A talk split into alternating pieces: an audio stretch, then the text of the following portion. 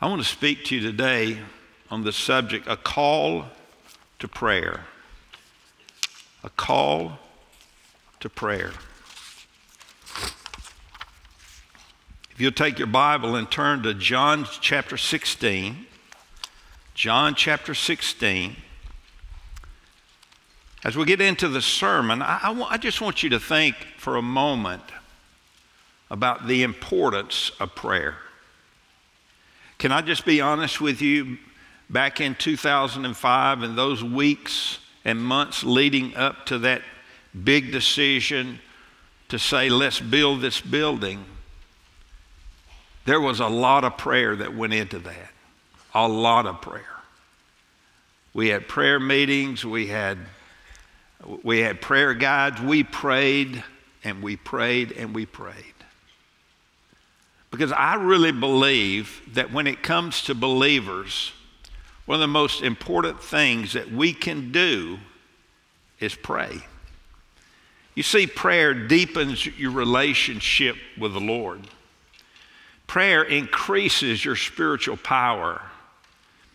It, results in great victories. It deepens your faith and it relieves you of worry and anxiety. Greg Frizzell, in his book, How to Develop a Powerful Prayer Life, wrote this, and I quote He said, To a large degree, your prayer life is your relationship with God. You will never experience full power and growth until you make significant time for daily prayer. So, as we look at John chapter 16, we need to be mindful of the context. Jesus is within hours of crucifixion. Now, Jesus knew that once he died on the cross, he would be resurrected from the dead, and he knew that he would ascend back to heaven, and that these disciples would be faced with the, the, the, the, specter of living out the rest of their lives, the rest of their ministries without his face to face presence. So he had to prepare them. He had to prepare them for a spiritual relationship and not a face to face relationship. And one of his primary objectives as it came down to the last few hours of his life on earth, his life, last few hours with these men, was to teach them the importance of prayer. I, I want to drop a statement into your, a truth into your heart. Prayer changes things, it changes everything. And for the next few minutes, I want to focus on five keys to praying in a way that will, will gain heaven's attention and cause the power of God to be released in and through your life and the life of this church.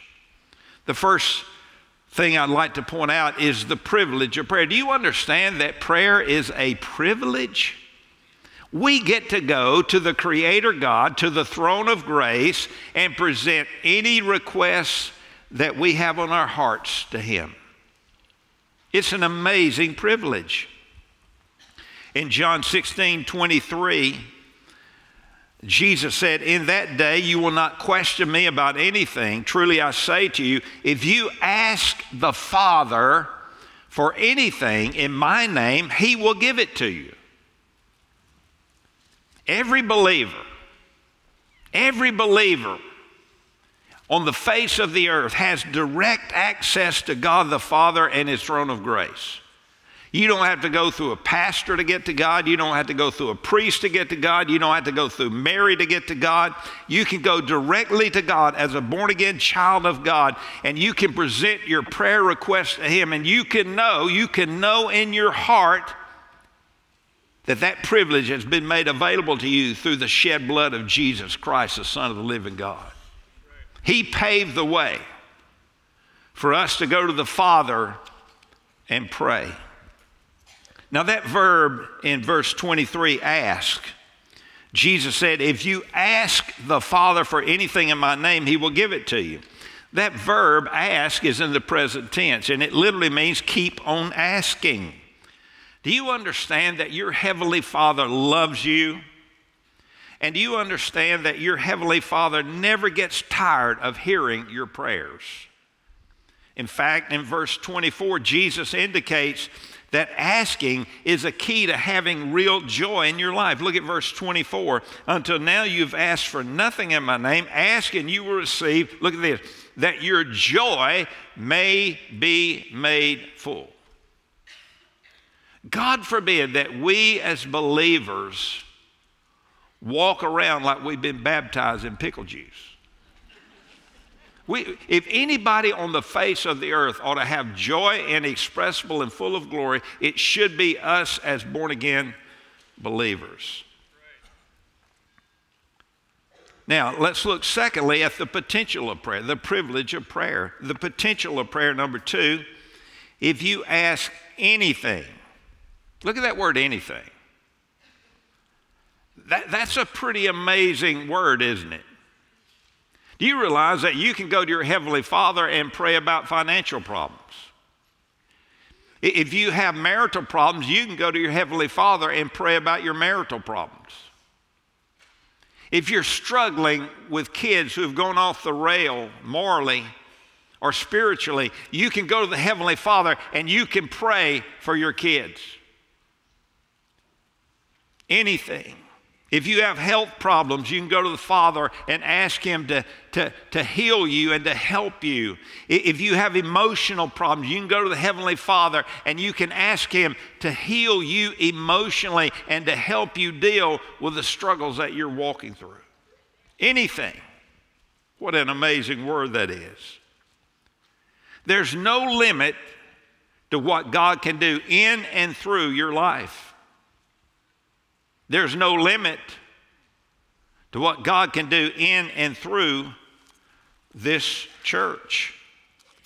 And that's an amazing fact in and of itself. Listen, we have a big celebration coming up in November. This was, this was a great celebration today. Hopefully, I'll be more emotionally in control in November, right? But in November, in fact, on November the, the 19th, we are going to celebrate the 150th anniversary of this church. That's amazing, isn't it? This church and its ministry has been around a long time. And we're going to celebrate what God's done. But we're also going to celebrate what God will do in the future. We're, we're not coming to the 150th anniversary and viewing it as a stop sign, as a red light. We're coming to the 150th anniversary and we're viewing it as a green light, and God's saying, Go. Go to the world, share the gospel, go to our community, get the truth of God into the hearts and minds of, uh, of men, women, boys, and girls. Go. The ministry of this church needs to hit the accelerator, not the brakes, on November the 19th. And, and so we have produced a 40 days of prayer and fasting guide. And every, every church member will be getting this. And, and one thing we want to do leading up to November is we want to enter into a time of prayer and fasting, asking God to bring genuine spiritual revival to this church, to our families, and I want you to be a part of that. That's why I'm preaching on prayer today. Now, I want you to think about this for just a moment. Dawson Trotman said this. He said, I often ask Christians, what is the biggest thing you've asked God for this week? Now, think about it. Eh, just give yourself a test. What's the biggest thing you've asked God for this week?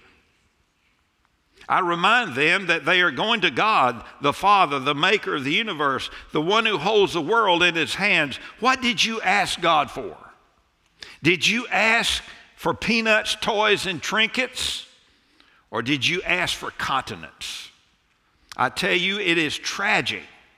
Dawson Trotman said, The little things we ask of our Almighty God, sure, nothing is too small, but also nothing is too big. Let's learn to ask our big God for big things. However, when we pray, we've got to pray in faith, believing. In Matthew chapter 21, verse 22, Jesus said, In all things you ask in prayer, believing you will receive. Do you believe that promise? I hope and pray you do. In Hebrews 11 6, the Bible says, And without faith, it is impossible to please him, for he who comes to God must believe that he is, and that he is a rewarder of those who seek him. When you pray in faith, the power of Almighty God is released into your circumstances, and there are no limits as to what God can do. Prayer changes everything. It changes everything in our individual lives, it changes everything in the corporate life of the church. So we've seen the privilege of prayer and the potential of prayer. Now I want you to see the power of prayer. In verse 24 of John 16, Jesus told those disciples, now remember, they're confused. They're hurting. Jesus had told them, I'm, I'm going to be killed. When I go to Jerusalem, I'm going to be killed. And he told them, I will rise again after three days, but that little fact didn't sort of settle into their minds. All they heard was Jesus was going to be killed and they would be separated from him physically.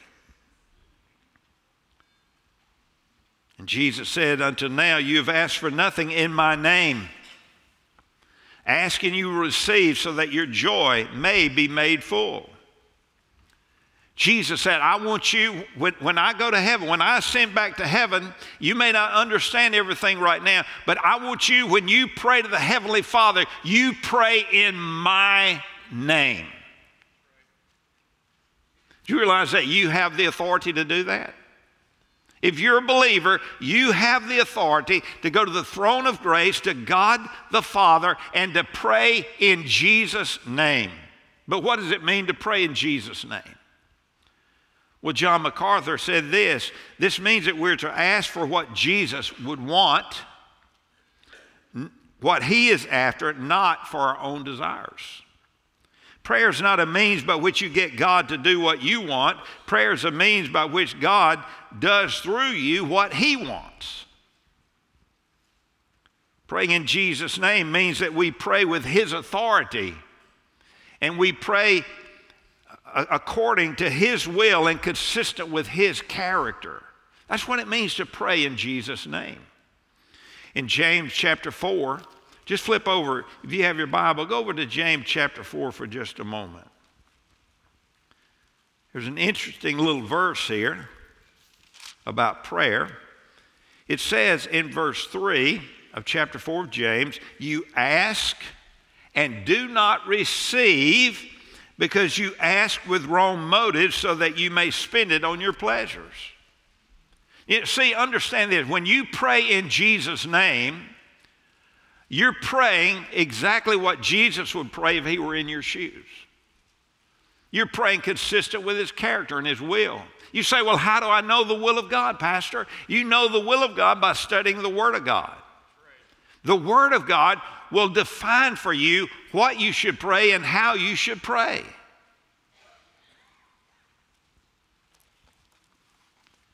I'm telling you, prayer changes everything. In 1 John 5 14 and 15, the Bible says this is the confidence which we have before Him that if we ask anything, there's that word anything, if we ask anything according to His will, He hears us. He hears us. And if we know that He hears us in whatever we ask, we know that we have the request which we have asked from Him. Let me ask you a question Do you want God to flood your life with joy? Do you want to grow spiritually? Do you want to see God do amazing things in your life, in your family? Do you want to see God do amazing things in and through this church, Collierville First Baptist Church? Then pray in Jesus' name.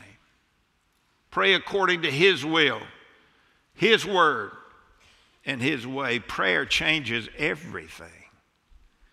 So we've seen the privilege of prayer, we've seen the potential of prayer, the power of prayer. I want you to see, number four, the passion of prayer.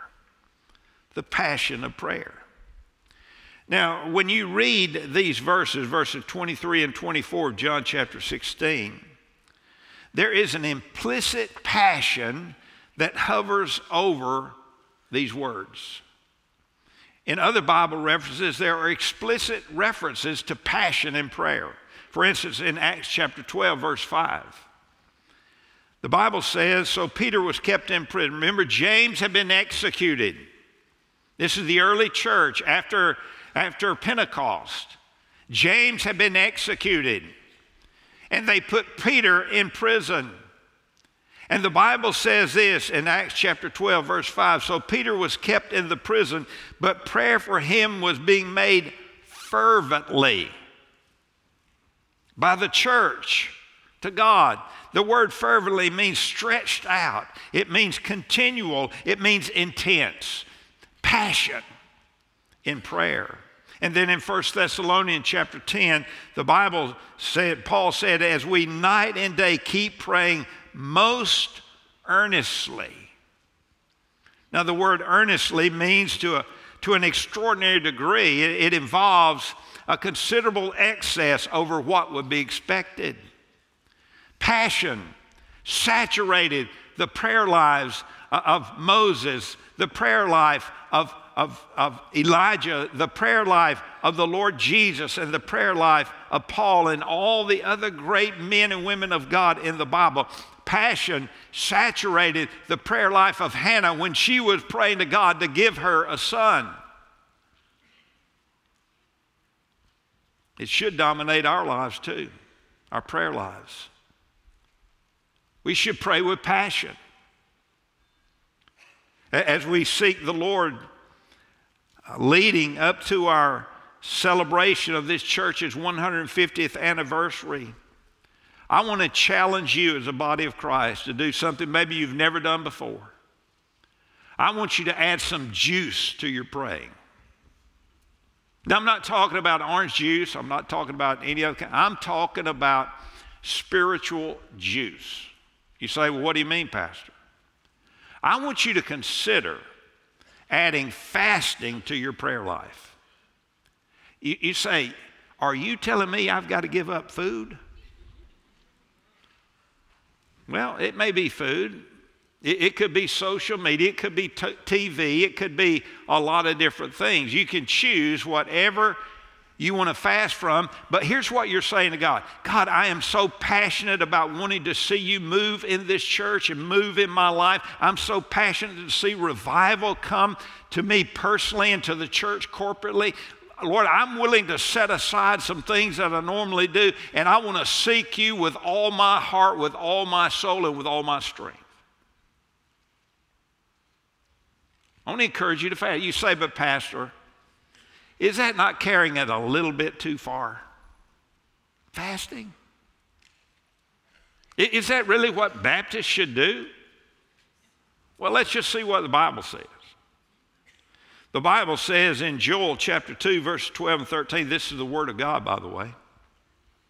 He said, Yet even now, declares the Lord, return to me with all your heart, with fasting, weeping, and mourning. In the Old Testament, the Bible says that the people of God had turned away from God. They needed revival, they needed uh, a fresh touch from God. And God said to them, I want you to return to me with fasting and weeping and mourning. So the Old Testament says it's biblical. But what about the New Testament? Well, in Matthew chapter 6, verse 16 to 18, Jesus told the disciples, whenever you fast, he didn't say if you fast. Did you notice that? He said, whenever you fast. Do not put on a gloomy face as the hypocrites do, for they neglect their appearance so that they will be noticed by men when they are fasting. Truly I say to you, they have their reward in full. But you, when you fast, not if you fast, when you fast, anoint your head, wash your face, so that your fasting will not be noticed by men, but by your Father who is in heaven. And your Father who sees what is done in secret will reward you. Let's take our prayer, praying to the next level as we approach November. So we're entering into a time of fasting and prayer. On September the 10th, that's a Sunday night, 6 to 7 o'clock, we're going to have a night of prayer for revival in the fellowship hall. I want you to put it on your calendar. You say, I don't like to go to prayer meetings. I don't care if you like to go to prayer meetings. You need to go to prayer meeting. If you're a member of the body of Christ, if you're a believer, you need to join the church corporately and let's cry out to God. Let's seek God for a movement that can only be defined by His supernatural power and only He can receive the glory. September the 10th, 6 to 7 o'clock in the fellowship hall. And then we'll be entering into that, that, that next week, we're entering into 40 days of prayer. And we've got a prayer, a 40 day prayer and fasting guide for you that you can use. We, look, we're trying to do everything we can to make this something special, something that will that God can use for His glory in the advancement of His kingdom. So let's take our praying to the next level so that we'll have heartfelt passion when we pray for other people, when we pray for the advancement of God's kingdom, when we pray for the salvation of souls and the supernatural favor of the Lord on His church here at Collierville First Baptist. So we've seen the privilege of prayer, the potential of prayer, the power of prayer, the passion of prayer. Finally, I want you to see the promise of prayer. The promise of prayer. Look at verse 24 again. John 16, 24. Until now, you've asked for nothing in my name.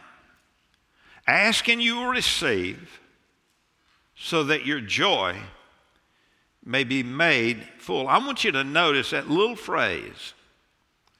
Five words ask and you will, will receive. Ask and you will receive. Now, if you were to sit down and you were to read John chapter 14, John chapter 15, and John chapter 16, you would notice that six different times the Lord made this statement. Let's just look. Look, look at John 14, verse 13. Look at it. Whatever you ask in my name, that will I do so that the Father may be glorified in the Son. Whatever you ask in my name, that will I do. See? Look at verse 14. If you ask me anything in my name, I will do it. Look at, look at chapter 15, verse 7. If you abide in me and my words abide in you, ask whatever you wish, and it will be done for you. Look at verse 16 of chapter 15. Look the last part of the verse. So that whatever you ask of the Father in my name, he may give to you. And look at chapter 16, verse 23 and, and 24 again. If you ask the Father for anything in my name, he will give it to you. Until now, you've asked nothing for nothing in my name. Ask and you will receive so that your joy may be made full. Let me ask you a question. How many times did God have to repeat, have to repeat himself? You, you say, well, why is God saying this six different times in such a compressed portion of Scripture? It's because God is trying to, to get something into our, our heads and our hearts. He wants us to understand what, what a, a vital thing prayer is in the life of a believer and in the life of a church. Curtis Mitchell made this statement he said, in this simple statement, prayer is set forth as a primary human factor in the accomplishment of God's program on earth. With startling boldness, Christ asserted that divine action in some mysterious manner is conditioned upon believing prayer. God the Father loves you, and He loves me. You know why? Because we love Jesus because we believed in Jesus and because we long to obey him. Are, are these three, three things true of you? Have you believed in Jesus? Have you? Do you love the Lord Jesus? Do you desire to live a life of obedience to Him?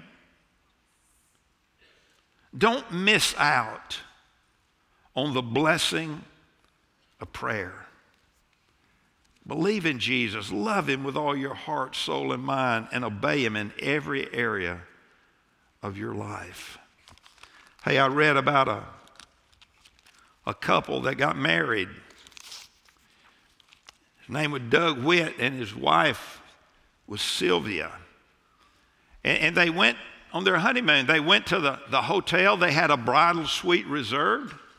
And they went into the bridal suite that night and they were dumbfounded. they walked in and there were a few chairs, there were some lamps, there was a, a, a bed, uh, excuse me, not a bed, but a sofa. And the, the sofa had a, a lumpy mattress and sagging springs, and, and they didn't see a bed anywhere. And they were absolutely dumbfounded. In fact, they got real mad. So they slept on that hide bed. You ever slept on a hide bed? Not comfortable, is it? The next morning, Doug said, I'm going to give this hotel staff a piece of my mind. And so he went down to the front desk and he berated them. And the, the person behind the desk asked him a simple question Did you open the door in the room? And he said, What door? He thought it was a closet. When he went back to the hotel room and he opened the door, it was a beautiful bedroom with a beautiful bed, chocolates and flowers and all that kind of stuff in there. And I got to thinking about that. That's the way so many believers are with their prayer lives. I mean, God has this amazing blessing just right there for us, but we never open the door. We just flirt around with it. We play around with it, but we never get serious about it. And I'm telling you, folks, the days that we live in demand that we get serious about prayer, serious about God, serious about seeking God, serious about personal and corporate revival in the local New Testament church. You see, prayer changes things. We've looked at the privilege of prayer the potential of prayer, the power of prayer, the passion of prayer, and the promise of prayer. The question is not, should we pray? The question is this how could we not pray? How could we not pray? These disciples that were there with Jesus in the upper room were looking for someone who would love them for someone they could believe in and trust, and for someone who could give them a future and a hope. They found all of that and more in the Lord Jesus Christ. So they committed their lives to Him and they followed Him for the rest of their lives. And they turned the world upside down. Every person on this planet needs the same three things that those disciples were looking for. Whether they live in Collierville, whether they live in South Africa, whether they live in Europe or Asia, wherever they live, I'm telling you, folks, everybody in the world needs those three things. They need someone to believe in, they need someone who will love them, and they need someone who can give them a future and a hope. I'm telling you, on the authority of the Word of the living God, Jesus is that person. And I, I, pray today that if you're still searching for those three things, that your search will end today. That you will repent of your sin and you will put your faith and trust in Jesus as your personal Lord and Savior, and you will follow Him for the rest of your life. In fact, I want to invite our worship team to come. I want to invite our staff to come. And this is your opportunity to do exactly what those disciples did to say, I'm going to believe in Jesus. I'm going to follow Jesus. I'm going to serve Jesus for the rest of my life. Will you do that today? You know what I prayed before I came out here today? I prayed, Lord, let this truth burn in people's hearts. Don't let it just be a truth that goes into their minds and doesn't affect their heart and their soul. So if you're here today and you've never believed in Jesus, I want to encourage you to do it. You can search the world over, you can try pleasure. You can say, Well, I believe pleasure will fill the deep needs of my heart. No, it won't. Solomon tried all that stuff. You, you can try money. You can try career advancement. You can try everything. And I tell you, on the authority of the Word of God, only Jesus can give you somebody to believe in. Somebody who will love you in the good times and the bad times, and somebody who can give you a future and a hope that lasts for all of eternity. Only Jesus can do that. Oh, come to Jesus today. Come to Jesus. Just come to one of our staff members and say, I want to receive Jesus as my Savior and Lord. But you may be here today and, and you are a believer. You, know, you have believed in Jesus. You've trusted Him. He loves you. He's given you a future and a hope. And I'm asking you to do exactly what Paul told the church in Colossians. He said, Devote yourself to prayer. Devote yourself to prayer. I'm asking you to leave your seat.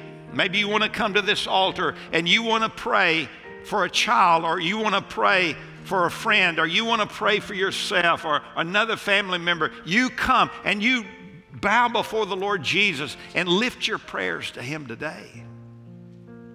Most importantly, I want you to walk out of this building today and say, I'm going to pray. I'm going to get serious in my prayer life. I'm taking it to the next level. Because prayer changes everything. Everything. So you come to this altar. And then maybe you're here today and you're carrying such a heavy burden. Maybe it's because somebody that you love has cancer. Or, or somebody that you love is way away from God. Or, or maybe it's because there's a, a problem in your marriage. Or you've lost your job. Or you've got financial problems. I want to invite you to leave your seat, bow before Jesus, and allow Him to take away your anxiety and your worry. You know, the Bible says in Philippians chapter 4, verse 6 and 7 be anxious for nothing. But in everything, with prayer and supplication, with thanksgiving, let your requests be made known to God. And the peace of God, which surpasses all comprehension, will guard your hearts and your minds in Christ Jesus come. Father, in the name of Jesus, I pray that you move in our hearts. And I pray that through the Spirit's power, that we would do exactly what you want us to do in response to what you said to us through the Word today. Lord, have your way in our hearts. In Jesus' name.